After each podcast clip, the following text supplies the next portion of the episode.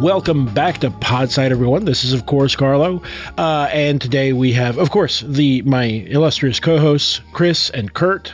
Hello, fellas. Hello.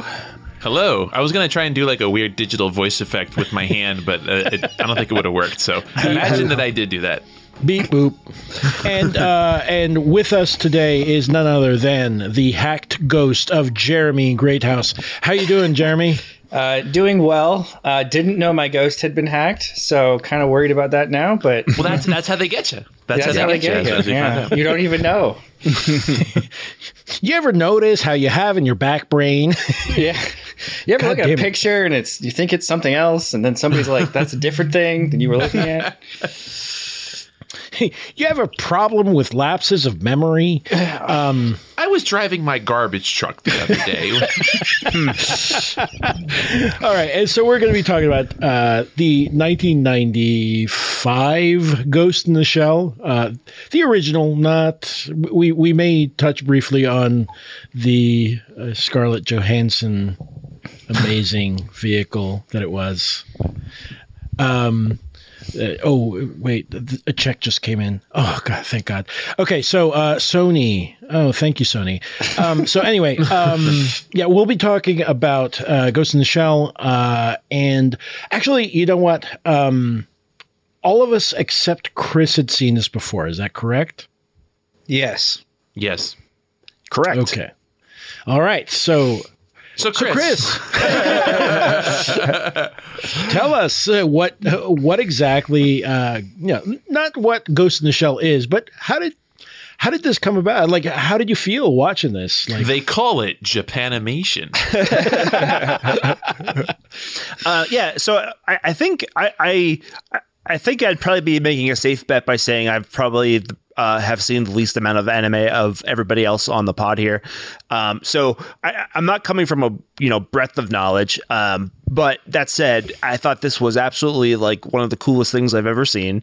Uh, the art was just phenomenal from top to bottom. Everything about the design, uh, like there's just, and it's in, in particular, it's not just like unlike a lot of movies or anime, it, it, it really gives a lot of time in between stuff to just kind of breathe and live in the city the of uh, New Port City.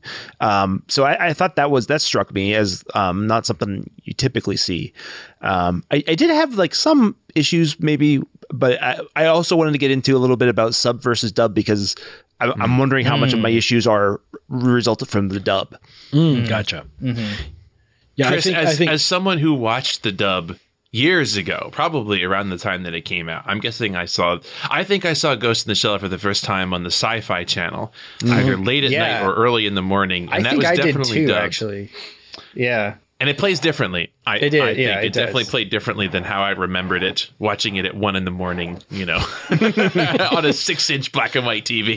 look, uh, Kurt, that is the way uh, God intended for anyone that was, for, you know, like between the ages of 11 and, and 17 to watch anything. That was how you saw things. That's Although, how anime happened.